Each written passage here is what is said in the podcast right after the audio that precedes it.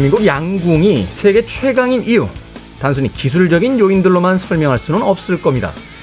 어떤 상황에서도 변함없이 활시위를 당기기 위해 선수들이 임하는 정신 강화 훈련은 실로 대단한데요. 소음에 강해지기 위해 소란스러운 야구장을 찾아가 훈련을 하고요. 태풍을 대비해 강풍기 앞에서 수없이 활시위를 당깁니다. 우리 모두가 양궁 선수라고 생각해보면 어떨까요? 화살은 뒤로 당긴 만큼 앞으로 날아가죠. 어려운 상황 속에서 뒤로 힘껏 물러서 있는 지금이 훗날 앞으로 나아갈 큰 힘이 될 거라 믿어봅니다. 김태훈의 시대음감 시작합니다.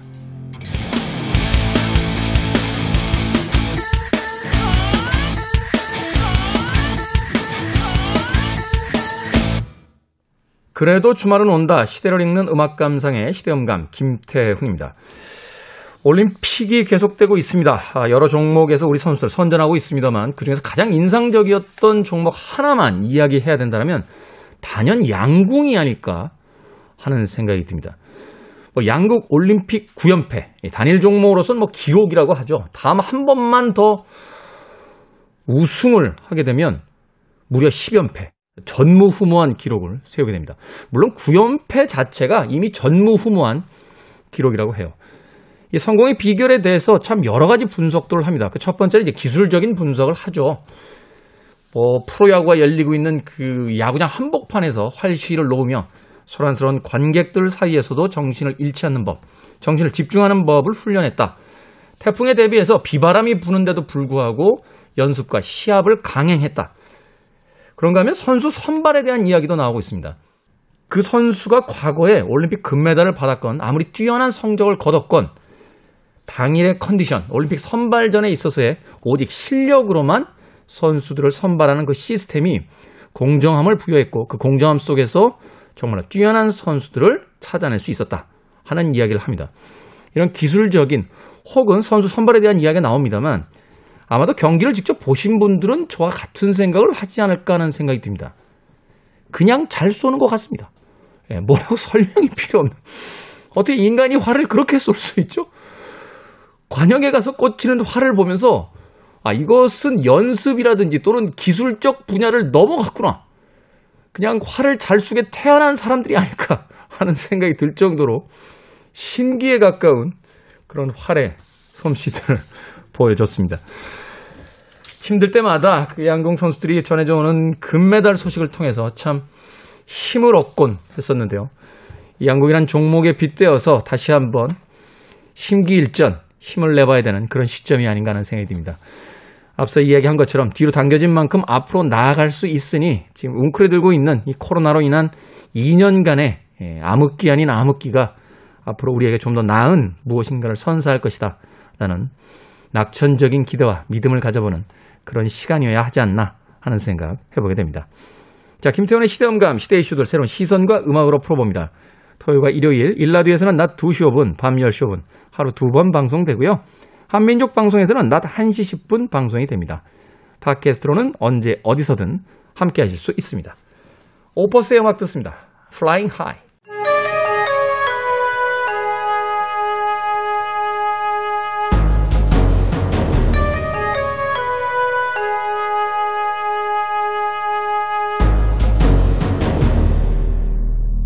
변호사 D의 헌신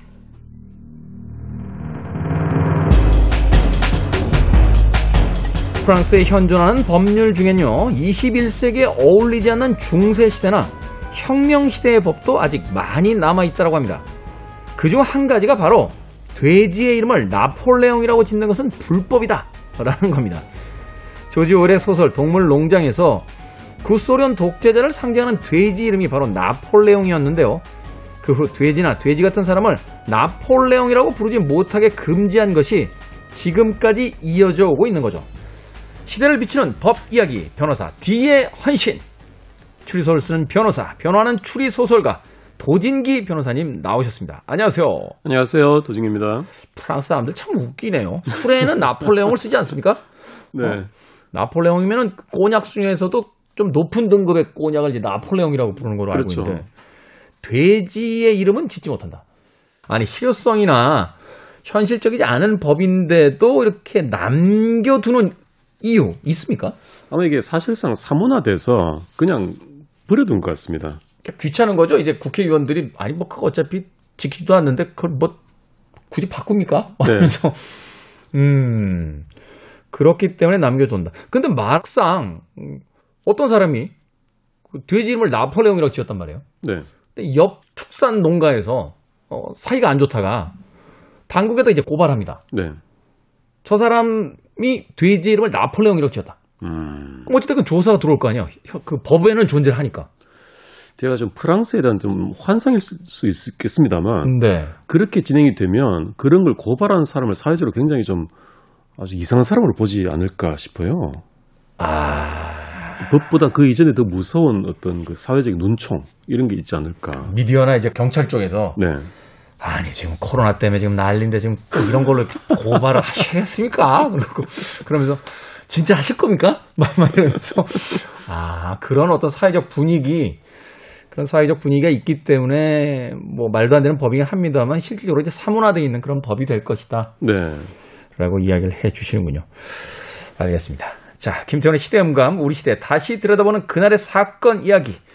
오늘은 첫 번째 어떤 사건부터 만나봅니까? 네. 첫 번째는 미국에 있어 있었던 세일럼의 마녀 재판입니다. 세일럼의 마녀 재판. 네. 어, 좀 날이 덥고 해서 뭐, 뭐 저기 납량 특집으로 할까 했는데 사실 납량 특집 내용은 아니고요. 네. 제목만 무시무시하지 어떤 굉장히 그 현실의 재판 이야기입니다.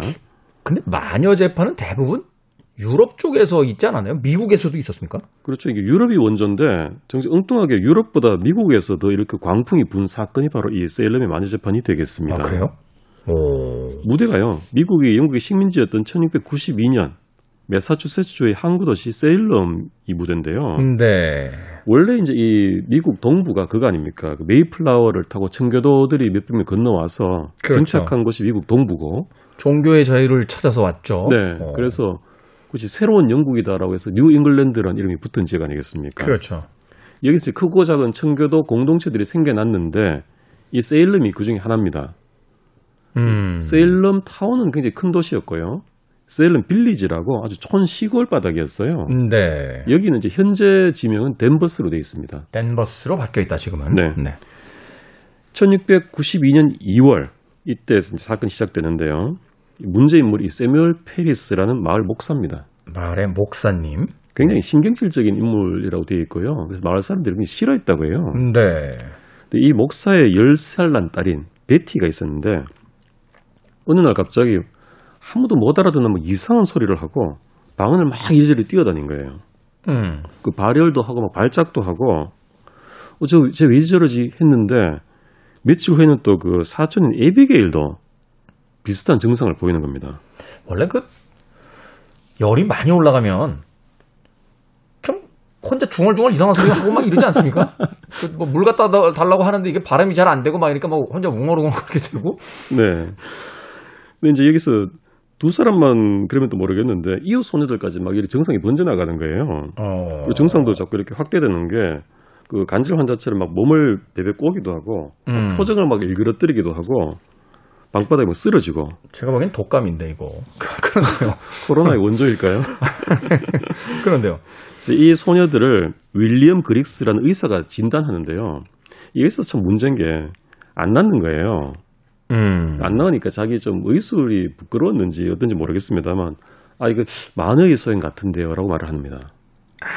이게 그러니까 아 이건 제 모르겠는데 이건 무슨 병인지 모르겠는데 이러면은 당신 의사 맞아? 어? 이런 이야기를 들을 것 같으니까 아 이거는 의학적인 질병이 아니다. 네, 이거는 뭔가 저주가 씌인 것 같다. 네.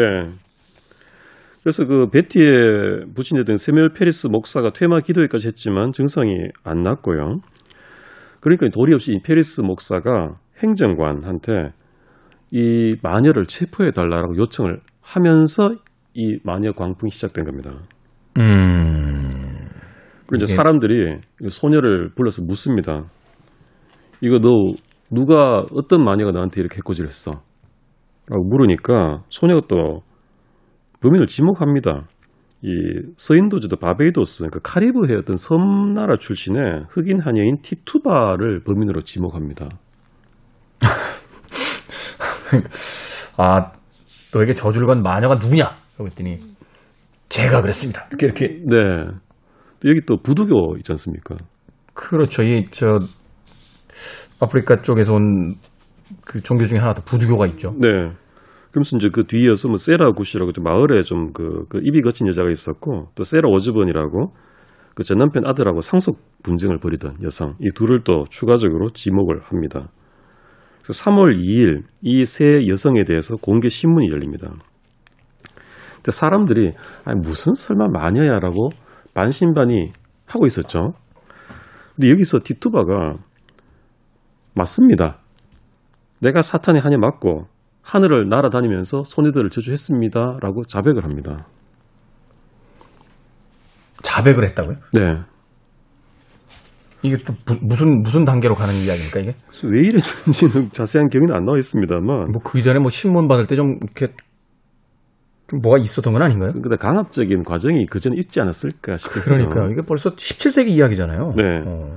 그 마녀라고 본인이 자백을 했다는데 어떻게 하겠 냐는 거죠. 그래서 마을 사람들은 야 이거 많이 맞구나 라고 해서 이때부터 마녀 사냥이 들불처럼 아주 번져나갑니다. 음. 그 이때 원, 워낙 이제 분위기가 막 거세다 보니까 이걸 반대를 할 수가 없는 거예요. 광풍이 부는 거죠. 네. 반대하면 너도 마녀냐? 너도 마녀의 어떤 조력자냐? 네. 뭐 이렇게 되는 거니까. 이렇게 되는 거예요. 근데 이렇게 마녀 사냥이 시작되고 마녀를 잡아들여도 이 세 소녀의 증세가 가라앉지가 않습니다. 그 심지어 이 세 소녀는 마법 전문가로 추대되고요. 갑자기요? 너희들이 마녀를 좀 찾아줘라고 마녀 탐색도 요청을 받게 됩니다. 우리들이 최초의 어떤 저주받은 존재니까 마녀가 어디 있는지 좀 찾아봐라. 네. 결국 이 지역의 총독이 특별 재판관 7명을 파견해서 마녀 재판을 실시하게 됩니다. 네. 세 가지 증거를 인정하는데요. 첫 번째 환영 증거.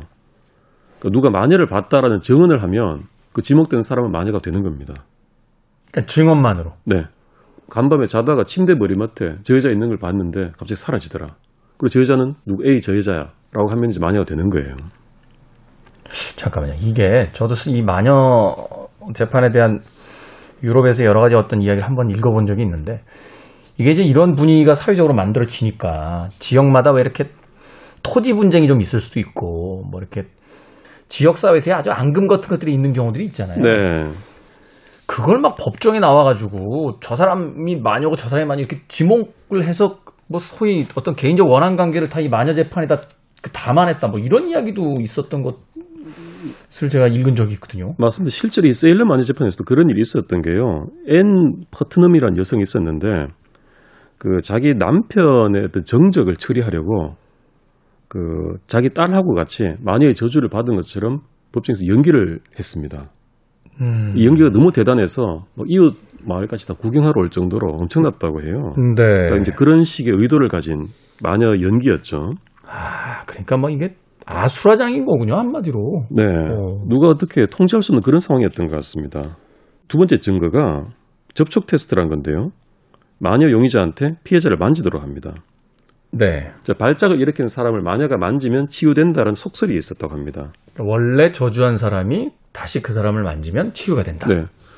또 실제 재판에서 마녀로 지목당한 사람이 피해 소녀를 만지니까 증상이 사라진 케이스가 또 있었다고 해요. 이게 뭡니까 도대체? 도대체 이게 뭐 그때 상황으로 우리가 가볼 수가 없기 때문에 뭔가 하여튼 복잡한 문제들이 있었을 것 같은데 그랬을 것 같습니다. 애당초 그, 그 저주를 받았다고 하는 여성들이 말하자면 꾀병이었을 확률도 크고요. 네, 그렇습니다. 어, 그세 번째 증거가 신체적인 문제인데요. 마녀 용의자들 신체에 똑같은 장소에서 똑같은 모양의 사마귀가 있다. 뭐 이런 소문이 있어서 이제 이런 것도 증거로 채택이 되고요. 그 실제 재판에서 마녀로 지목받은 사례들을 보면요. 브리짓 씨라는 사람은 이 마녀 재판에서 최초로 인정받은 인물이고 그 술집을 했어요. 음. 그러다 보니까 청교도들한테 눈에 가시였던 거죠. 네. 그래서 교수형을 당합니다. 가일즈 코리 부부가 좀 또 비극인데요. 아내 쪽이 먼저 교수형을 당하고요. 남편은 가슴팍 위에 판자를 넣고 그 위에 무거운 돌을 올려놓는 고문을 당하다가 이틀 만에 압살을 당합니다. 아니 잠깐만요. 마녀면 여자인데 남자들도 또 그렇게 고초를 당했단 말입니까? 네, 마찬가지입니다. 그 마녀를 도왔다라는 죄목이었어요. 마녀의 조력자다. 네. 존 프록터라는 술집 하던 사람도 또 마녀 재판을 비판하다가 교수형 당했고요. 어떤 그 마녀 재판에 대해 전환점을 이룬 사람이 조지 버로스 목사라는 사람인데요. 네. 이 사람도 마녀로 인정이 됐어요. 목사지만. 음. 근데 목사님이 그 말 되게 잘하잖아요.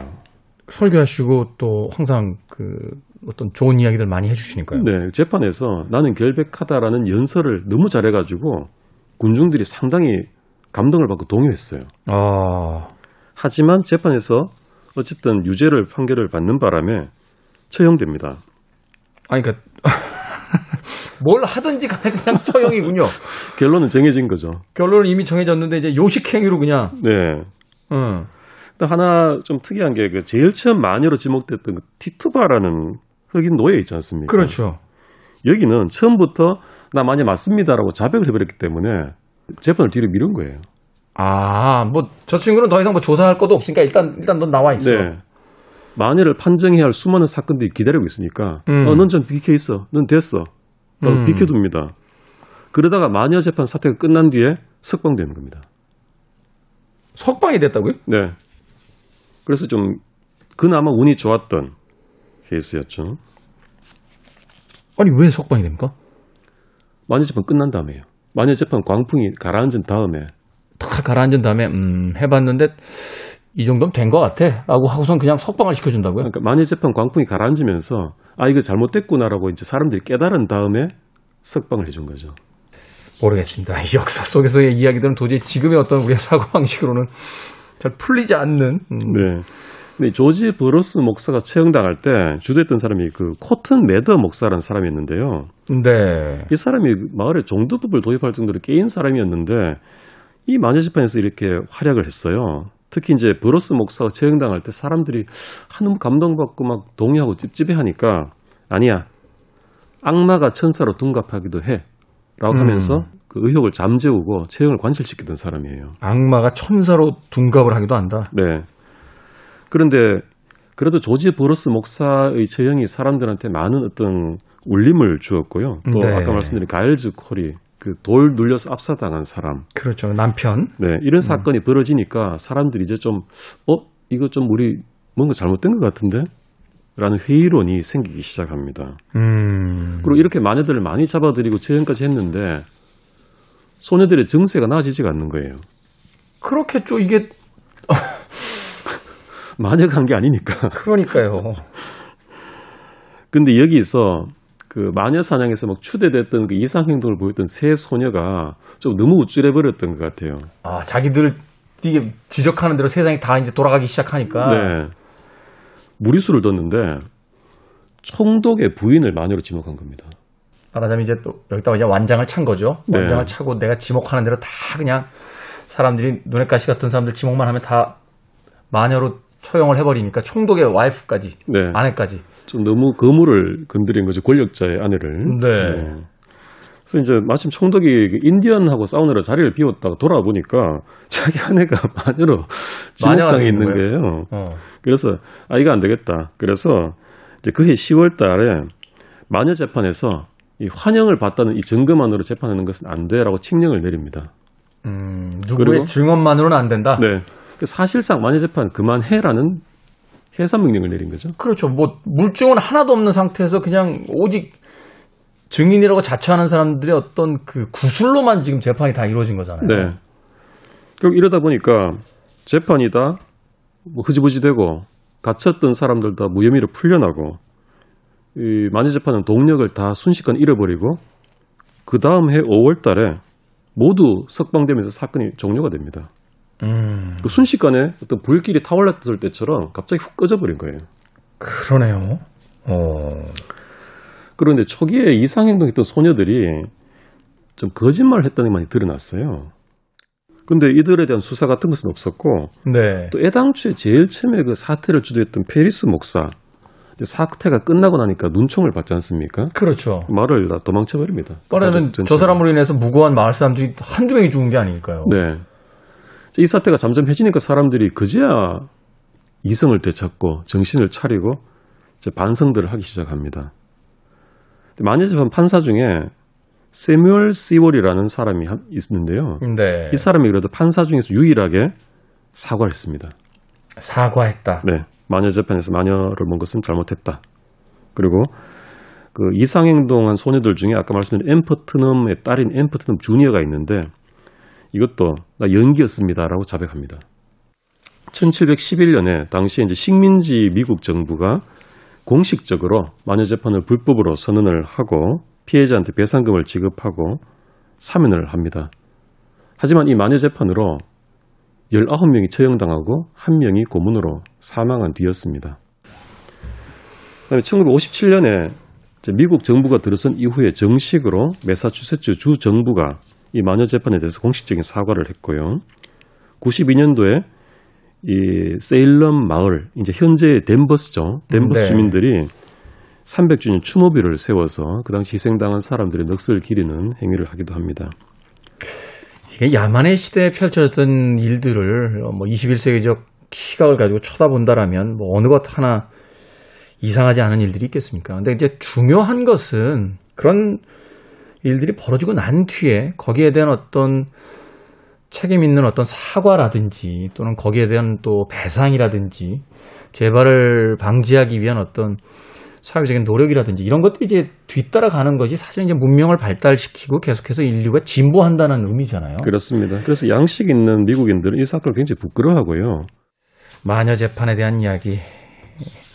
17세기에 있었던 미국의 동부 쪽에서 있었던 이야기를 왜 2021년에 하고 있는지에 대해서는 음, 듣는 분들께서 다시 한번 생각해 보시길 바랍니다. 음악 한 곡 듣고 옵니다. 롤링스톤스의 음악 중에서요. Sympathy for the Devil이라는 곡이 있습니다. 마녀로 몰렸던 그 무고한 사람들을 위한 추모곡으로 준비했습니다. 김태훈의 시대 음감, 우리 시대의 사건 이야기, 변호사 D의 헌신. 이제 두 번째 사건 만나봅니다. 어떤 사건입니까? 네, 두 번째는 80년대 초반에 사회에 정말 큰 어떤 충격을 줬던 소위 윤노파 살인 사건입니다. 아, 저 이 사건 그 뉴스에서 봤던 것 같아요. 기억나시죠? 네, 윤노파 사건. 워낙 네. 떠들썩했고 매일매일 보도가 있었습니다. 네. 뭐 지금은 뭐 노파라는 말 잘 안 씁니다만 그 당시 사건명이니까 그대로 쓰도록 하겠습니다. 81년도 사건인데요.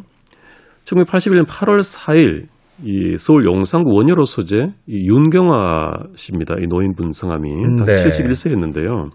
이 윤경화 노인하고 그 집 가정부인 강모양 19세 또 수양딸의 윤모양 6세 이 세 사람이 집에서 둔기로 살해된 주검으로 발견됩니다. 아, 이미 살해당한 지 13일이 지난 때였고요. 지금처럼 한여름이었기 때문에 네. 부패해서 엉망이었던 거예요. 그러네요. 그래서 이제 검찰 공소장을 기준으로 보면 7월 22일 밤에 범행을 한 것으로 특징이 되어 있습니다. 밤에. 네. 네. 13일째 발견이 됐고 그 발견자가 윤노파의 조카 며느리인 고숙종 씨와 그의 남편인 겁니다. 음. 근데 윤 노인이 굉장히 그 갑부로 알려져 있었어요. 재산이 많은 거죠. 네. 그리고 원효로 윤보살, 뭐 윤갑부 이런 별명을 가진 부자였기 때문에 또 화제가 됐고 또 무속 신앙에도 좀 관심이 많았던지요. 금강산에서 득도한 생불 뭐 이런 캐치프레이즈를 내걸고 관운점 등을 봐주면서 엄청난 재산을 모았던 겁니다. 아, 그래서 이제 보살이란 또 그 별명이 있었군요. 네. 어, 현장이 보면 윤노인 집이 건평 60평 2층 건물인데 방이 20개가 되고요. 방이 20개예요? 네. 그러니까 외, 부인은 들어가고 나오는 길도 못 찾을 정도로 복잡한 집이었던 거죠. 그러네요. 어, 막 그러다 보니까 면식품 아니냐. 아, 그렇겠네요. 이미 그 공간을 잘 알고 있는 사람이지 않았겠느냐? 네. 범인이 이렇게 뭐 망설이는 동선도 없었다는 거예요. 그렇죠. 이게 뭐 처음 들어가는 어떤 사람이었으면 막 여기저기 헝클어 놓고 또 뭐 동선도 복잡하게 꼬여 있을 테고 막 이럴 텐데. 네. 우리 무속 신앙을 그 믿던 윤너파답게 방마다 뭐 불교, 통일교, 뭐 무속 이런 분위기 나도록 온통 장식이 다 된 그런 방들이었어요. 네. 경찰은 원한 관계에 의한 면식범의 살인이다라고 단정을 하고 수사를 해서 최초의 발견자인 조카 며느리 고숙종 씨를 범인으로 지목합니다. 제일 편한 방식 아닙니까? 범인으로 지목한다. 어, 어. 그러니까 이게 과연 수사해서 지목했는지 그냥 직관적으로 범인 같다라고 했는지 모르겠습니다만 재산이 많다. 그런데 그 재산을 물려받을 사람들까지 다 살해됐다. 증인도 살해됐다. 그러면 과연 이 재산 관계는 다음에 누구 쪽으로 갈 것이냐? 이거 가지고 음 그럼 이쪽이 제일 그 범인일 경우가 높지 않습니까? 뭐 이렇게 추리하는 거 아닙니까? 좀 그랬던 과정이 아니, 아니었나 싶기도 합니다. 네. 그 사건 그 발견된 지 이틀 만에 이 고수종 씨를 연행해서 추궁 끝에 범행 일체를 자백을 받습니다. 자백을 이게 몇 년도 사건이죠? 이게 81년. 81년 입니다. 이때만 해도 또 강압적인 수사가 많던 시절이죠. 네, 어. 그 자백이 액면 그대로의 순수한 자백이 아지 않을 가능성이 높은 시대였죠. 그리고 8월 11일자에 드디어 살인으로 구속됩니다. 음. 이때 이 고수종 씨가 TV에 나와서 막 기자회견도 합니다. 울먹이면서 내가 했다 이렇게 자백을 하고 막 그런 장면들이 전 국민들이 다 시청을 했어요. 음. 근데 이렇게 고수종 씨를 범인으로 지목한 결정타가 뭐냐면 고수종 씨 집에서 그 베개 안에서 윤노퍼의 금팔찌 등 폐물 10여 점이 발견된 거예요. 폐물이 발견이 됐다. 네. 이거, 이걸 좀 결정적인 정황 증거로 해서 근데 지금의 법정 같으면 그 결정적 증거는 아니지 않습니까? 그냥 폐물이야 평상시에 내가 좀 훔쳤다 이렇게 얘기하면 되는 거지. 그게 살인의 직접 증거가 되는 건 아니니까. 안 되죠. 어. 네. 근데 당시에는 경찰을 형사의 직감 뭐 이런 걸로만 의존했기 때문에 많이 기울었던 것 같습니다. 네. 근데 고수종 씨를 좀 소개를 해드리면요. 여기도 좀 유복하게 잘하셨어요. 부친이 의사셨고 서울대 음대 성악과를 졸업했습니다. 오히려 윤노파 집에 전보로 방문했다가 윤노파가 꼬득인 거예요. 자기 조카하고 결혼해라 이렇게. 음. 그래서 이제 결혼을 하게 된 케이스였고요. 남편은 검찰청 계장. 그 고수종 씨는 좀 의외로 보험회사 외무사원으로 이렇게 맞벌이를 하면서 지냈다고 합니다. 음. 그리고 윤노인하고는 친며느리, 친시어머니처럼 가깝게 지내왔고요. 네. 근데 경찰이 의심스럽다고 주장한 정황들이 몇 개 있긴 있습니다. 정황이긴 한데요.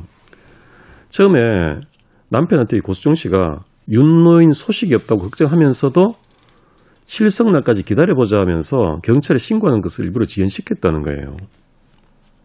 음. 그 다음에 또 지인하고 같이 윤노파 집에까지 가서 윤노인이 집에 없는 것을 확인하고 이렇게 말한답니다. 어머니는 분명히 집에 계시면서 아무도 만나지 않으려고 없는 채 한다. 라고 말하고요. 지인이 경찰에 신고를 하자고 하니까 경찰서가 옮겼다고 하면서 그냥 가자고 되돌렸다는 겁니다. 네. 또 그 이야기를 남편이 했다는 거예요? 지인이 했다는 거예요. 지인이? 네. 예, 네. 지인이 신고하자 그랬는데 고수정 씨는 그냥 기다려보자. 아, 원래 또, 그러, 자주 그러시는 분이다. 네. 이렇게. 그리고 그 이웃 사람이 아 이거 썩는 냄새가 난다고 하니까 이 고수정 씨가 윤노파의 죽음을 확인하기도 전에 어머님이 돌아가셨다면서 갑자기 울고불고 슬픔을 과장하더라는 거예요. 어, 그건 좀 이상하네요. 네. 그리고 또 이런 점도 있습니다.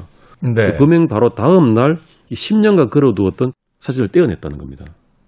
그 이제 심정적으로 우리가 유추해 봤을 때 만약 실제로 그 살인을 저질렀다라면 그 죄의식 때문에 그 걸려 있는 초상화나 사진이 약간 선뜻하게 느껴졌겠죠. 네, 충분히 그럴 수 있고 또 어. 이제 경찰의 범행 동기는 분노라는 건데 보기 싫었을 수도 있고요. 음. 네.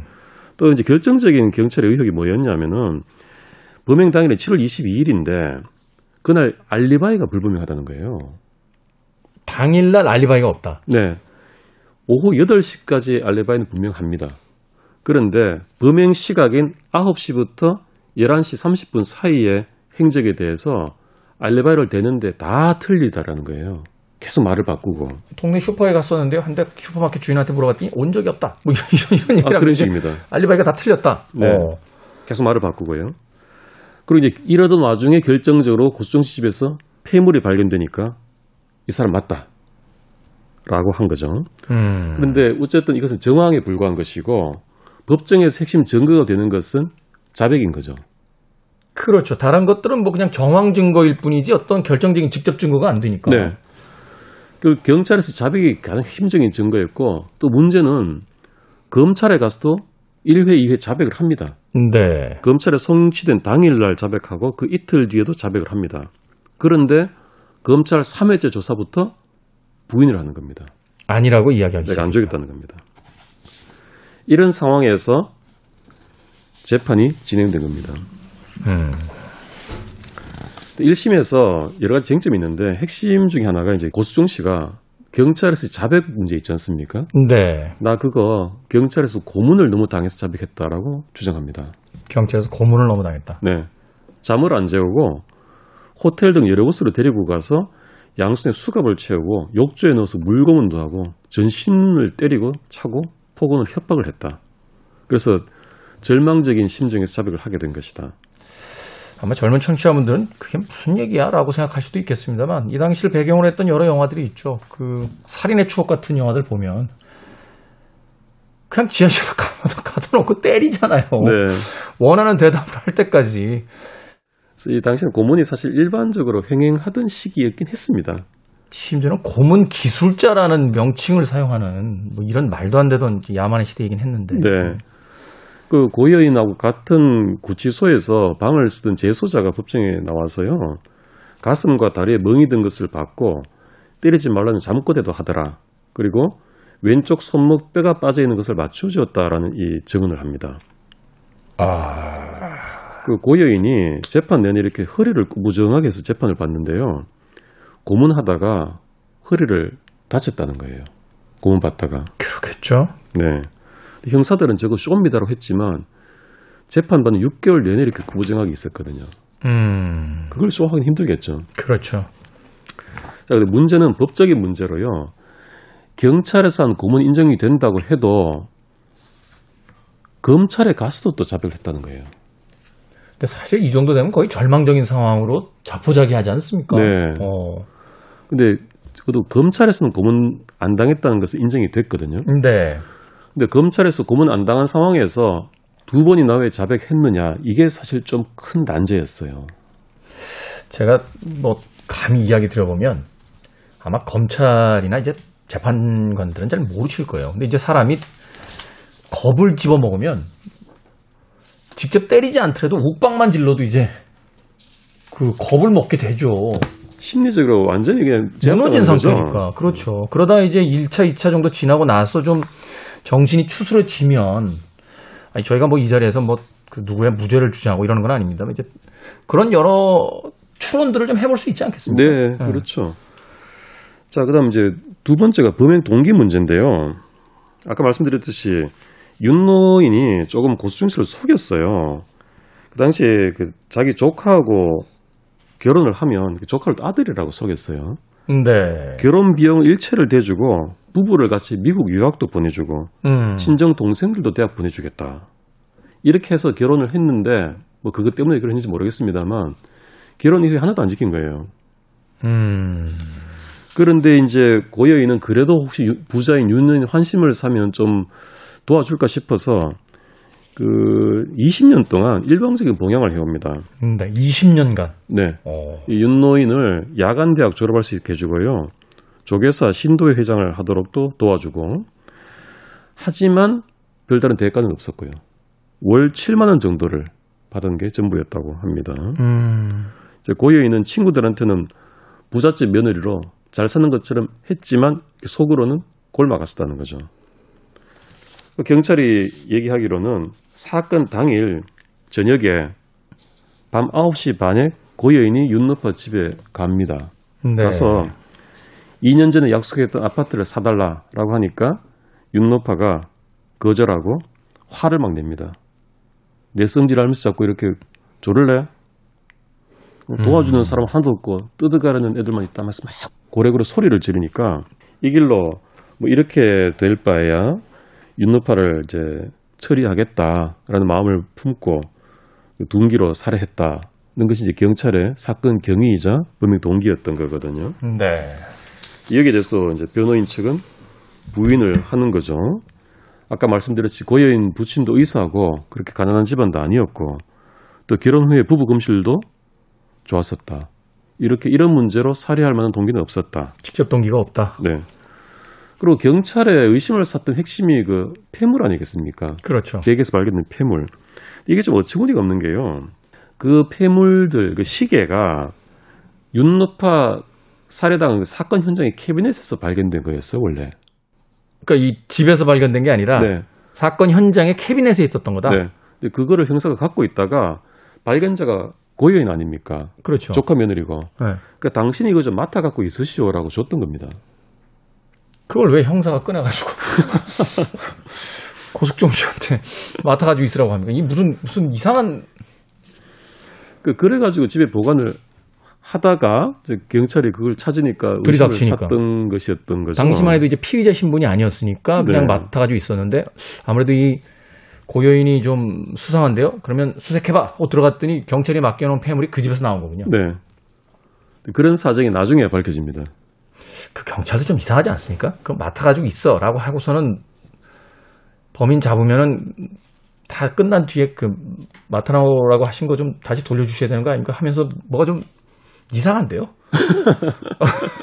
그걸 그걸 경찰서 증거팀이라든지 그냥 이런 데다 넘기면 되지 그걸 왜 그 폐물을 맡긴 경찰은 나름대로 업무를 잘 수행을 한 것 같이는 보이는데요. 문제는 네. 이제 이게 사실은 자기가 그렇게 맡긴 거라는 진술을 하러 나오는 것을 다른 이 경찰 좀 방해도 하고 그런 사정도 있었습니다. 너 그게 지금 결정적인 증거인데 그 얘기하면은 이것도 우리 어 원점에서 다시 시작이야 안 돼 막 이런 식으로 네, 그래서 나중에야 어떤 양심적인 어떤 용기를 가지고 네. 증언에서 밝혀진 내용들이거든요. 근데 기타 이제 고여인의 경찰에서 했던 자백, 이제 그 고문으로 했던 어떤 어거지 자백일 수 있는데 이게 현장과 너무 맞지가 않는 거예요. 음, 그 고인의 진술은 뒷뜰에 나가서 나일론줄을 가지고 들어와서 흉기로 썼다는 건데 뒷뜰로 나가는 문이 안쪽에서 전부 숟가락으로 잠겨 있었어요. 그럼 어떻게 들어옵니까?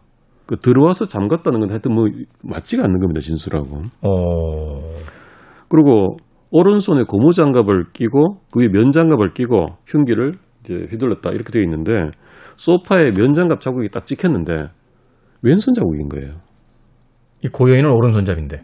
오른손으로 흉- 범행을 했다라고 진술되어 있는데 네. 소파에서 발견된 건 왼손 자국인 거예요. 피 자국이. 네. 그리고 피아노 방에서 범행을 했다고 하는데 피 자국이 하나도 없습니다. 뭐 앞, 앞뒤가 하나도 안 맞네요. 네. 그리고 당시에 고여인이 피 묻은 손으로 전기 스위치를 다 켰다라고 되어 있는데 스위치에도 피 자국이 전혀 나오지 않았고요. 80년대면 뭐 지문 감식도 다 나왔던 시절인데 네. 그런 것도 없고. 그 현장이나 범행 내용을 봐서 고여인이 피를 뒤집어 쓴 상태였는데 고여인의 원피스에서 피가 전혀 나오지 않았고요. 혈흔이 없다, 네. 없었다. 그리고 사건 당일 밤 10시 10분에 이 고수종 여인이 자기 집 근처에서 반찬을 샀습니다. 네. 근데 이게 그러면 범행을 30분 만에 끝내고 집 근처로 와서 반찬을 샀다는 건데 시간상으로도 무리지만 지금 직전에 세 사람을 범행한 피를. 뒤집어 쓴 상태에서 그 옷을 입고 반찬을 살 수 있느냐 또 지금 막 세 사람을 살인한 사람이 태연하게 반찬을 사는 행동을 할 수 있느냐 라는 점에서 좀 납득이 안 되는 부분인 거죠. 영화에서 나오는 전문적인 킬러가 아닌 이상은 도저히 불가능한 상황들 아닙니까? 네, 그렇습니다. 그래서 1심의 결론이 나오는데요. 무죄를 선고합니다. 무죄. 네. 근데 경찰의 자백은 고문이기도 했고 또 경찰 자백 내용을 그 고여인 측에서 부인했기 때문에 증거 능력이 없다라고 쉽게 날라갔습니다. 네. 문제는 검찰에서의 1회, 2회 자백 증거예요. 네. 이게 관건이었는데 이때 어떤 법조 역사에 남는 유명한 문구를 남깁니다. 검찰 자백은 임의성은 있지만 신빙성이 없다. 음. 그러니까 임의로 고문 안 당하고 임의로 한 자백인 건 맞아. 하지만 신빙성이 없어. 근데 믿을 수는 없어. 사실 앞뒤 관계가 안 맞으니까. 그렇죠. 아까 말씀드렸듯이 음. 고인의 자백하고 현장 상황하고 하나도 맞, 맞아 들어간 게 없는 거예요. 네. 그리고 이런 논리를 펴면서 이 검찰 자백을 증거 능력을 부정해 버립니다. 그러니까 검찰에서 인류에 자백한 것 중에 내가 죽였어요라는 거 이외에 다른 부분들은 하나도 안 맞으니 네. 내가 죽였다는 자백도 믿을 수가 없는 이야기다. 이렇게 되는 거죠. 네, 그렇습니다. 그래서 고문을 이유로 검찰을 증거를 믿지 않은 최초의 판결이 바로 이게 되는 겁니다. 아, 그렇군요. 네, 그래서 이 사건이 중요한 사건이 되는군요. 그렇습니다. 그 전까지는 고문을 하면 그 증거 능력이 좀 없다라는 조문은 있었는데 적용되지는 않았었어요. 그래서 자백을 했으니 뭐 범인이다 이렇게 이제 관례적으로 해왔는데 네, 아주 그 낡은 의식 속에서 실무를 처리해왔는데 이때 처음으로 고문을 통해서 얻은 자백은 우리 증거로 취급 안 하겠어라고 최초의 선언을 한 판결이 되는 겁니다. 의미가 있는 판결이군요. 네. 그래서 이 판결 어떤 그 우리 형사소송법 역사상으로도 굉장히 중요한 판결이 됐고요. 이 무죄가 2심, 3심 그대로 유지가 돼서 확정이 돼서 확립된 판례로 남고 그 당시에 고문 수사 관행에 큰 경종을 울리고 또 경찰의 수사 관행에 상당히 큰 어떤 변화를 주는 그런 음. 계기가 된 판결이었습니다. 한국 재판의 역사에서 진일보한 하나의 어떤 유미한 발전을 이룬 음, 그런 그렇습니다. 재판이었다 이렇게 볼 수 있겠네요. 그래서 뭐 덧붙이면 그 당시에 이제 고문을 했던 하모 형사가요. 그 윤노파 집에서 예금 통장을 훔쳐가지고 그 돈 찾으려다가 근무대에서 구속되고 1년 6개월형을 받기도 했습니다. 그 이야기는 논평하지 않고 하겠습니다. 이렇게 그 사문화된 그런 법조문들이라든지 이런 것들을 좀 우리 법 원래의 정신으로 돌아가서 이렇게 재판에 어, 도입하고 적극적으로 그래서 어떤 단계적으로 발전을 이루어 나가는 과정을 볼 수 있는 그런 기념비적인 판결이 되겠습니다. 네. 오늘 변호사 D의 헌신 그 두 번째 사건 윤노파 살인 사건까지 만나봤습니다. 도진기 변호사님 고맙습니다. 감사합니다. 저도 인사 나누겠습니다. 오늘 끝곡은 더 스미스의 곡 준비했습니다. Heaven knows I'm miserable now. 지금까지 시대음감 김태훈이었습니다. 고맙습니다.